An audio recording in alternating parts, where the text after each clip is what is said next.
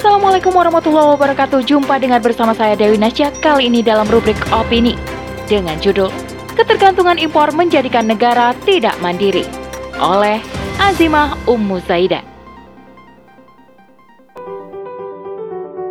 Kebijakan impor yang dilakukan secara berulang-ulang oleh penguasa di negeri kita mengakibatkan ketergantungan yang berdampak pada lemahnya negara dalam menjalankan fungsinya sebagai negara yang berdaulat negara menjadi tidak independen alias bergantung pada negeri lain.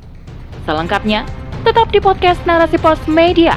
Narasi Pos, cerdas dalam literasi media, bijak menangkap peristiwa kunci. Kebiasaan impor menjadi tren di kalangan masyarakat saat ini. Selain harga lebih murah, kualitas juga tidak jauh beda dengan produk lokal. Bahkan, di kalangan pejabat di negeri kita, juga tak mau kalah dalam melakukan kebiasaan membeli produk luar negeri alias impor. Tentunya, menjadi hal yang luar biasa parah jika ketergantungan impor menjadi solusi dalam setiap persoalan domestik oleh penguasa di negeri kita. Baru-baru ini, penguasa di negeri kita mengungkapkan perasaan jengkelnya atas maraknya kebiasaan impor yang dilakukan para pejabat. Bahkan, akan mengecam tindakan mereka yang melakukan hal tersebut. Dilansir dari CNBC Indonesia, Presiden Joko Widodo tak kuasa meluapkan kejengkelannya di depan jajaran menteri dan kepala daerah. Jokowi jengkel, mengetahui masih banyak barang impor yang beredar. Berbicara dalam acara aksi afirmasi bangga buatan Indonesia di Bali, Jokowi mengungkap betapa besarnya barang impor yang dibeli oleh sejumlah kementerian atau lembaga pemerintah daerah dan badan usaha milik negara atau BUMN. Sedih Beli barang impor semua.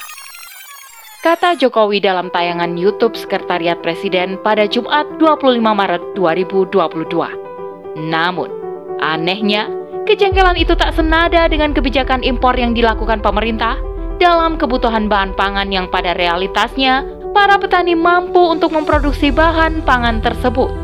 Justru, para penguasa di negeri kita telah melakukan kebijakan impor pada bahan pangan seperti beras, kentang, jagung, cabai, dan lain-lain. Tentunya, hal ini semakin menambah deretan persoalan di negeri kita. Badan Pusat Statistik atau BPS menyebut, pada Juli 2021, Indonesia diketahui melakukan impor beras sebanyak 41,6 ribu ton dengan nilai mencapai 18,5 juta US dollar atau setara dengan 266,4 miliar dengan kurs 14.400 per US dollar.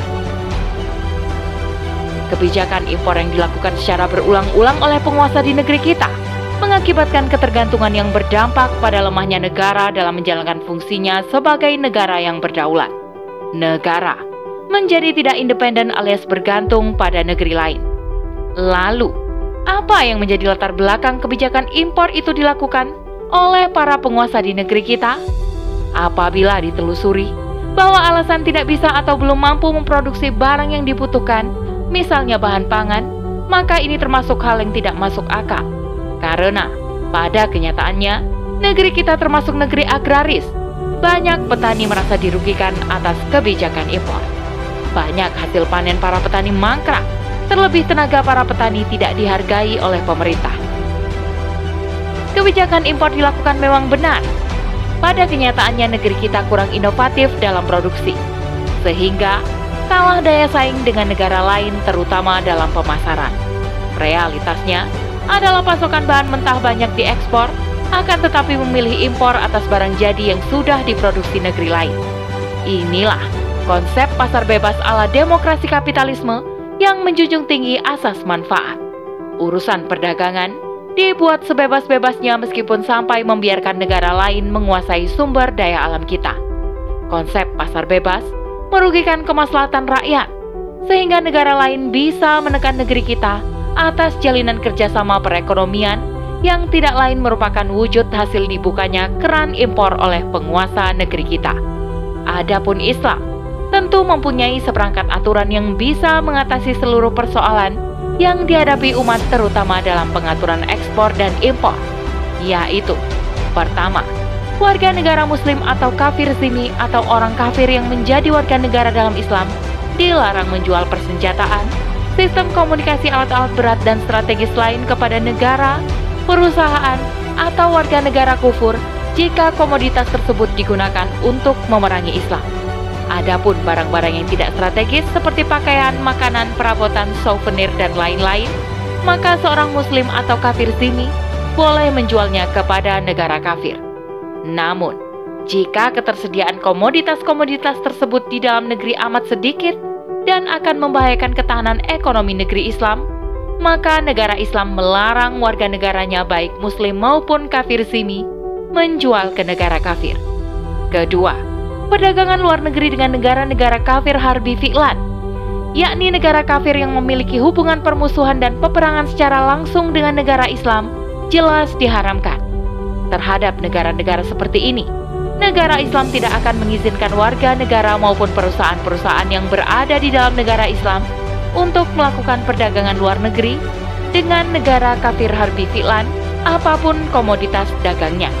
Pasalnya, melakukan perdagangan luar negeri dengan negara-negara kafir harbi fi'lan, termasuk dalam kerjasama perdagangan yang dilarang.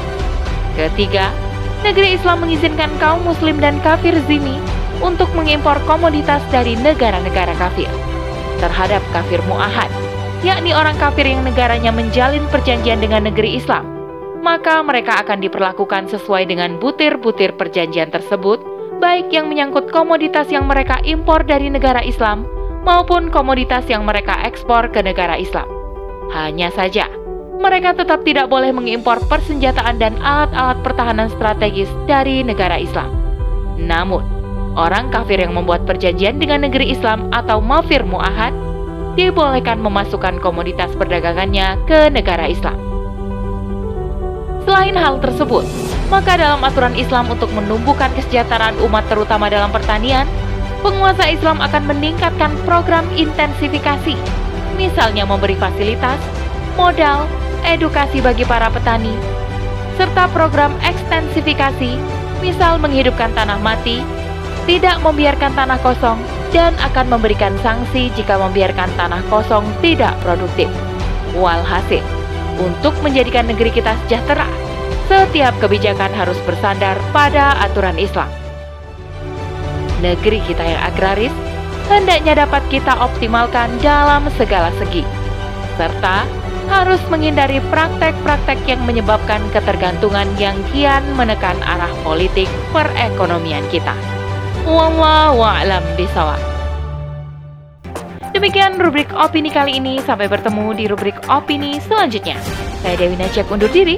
Assalamualaikum warahmatullahi wabarakatuh.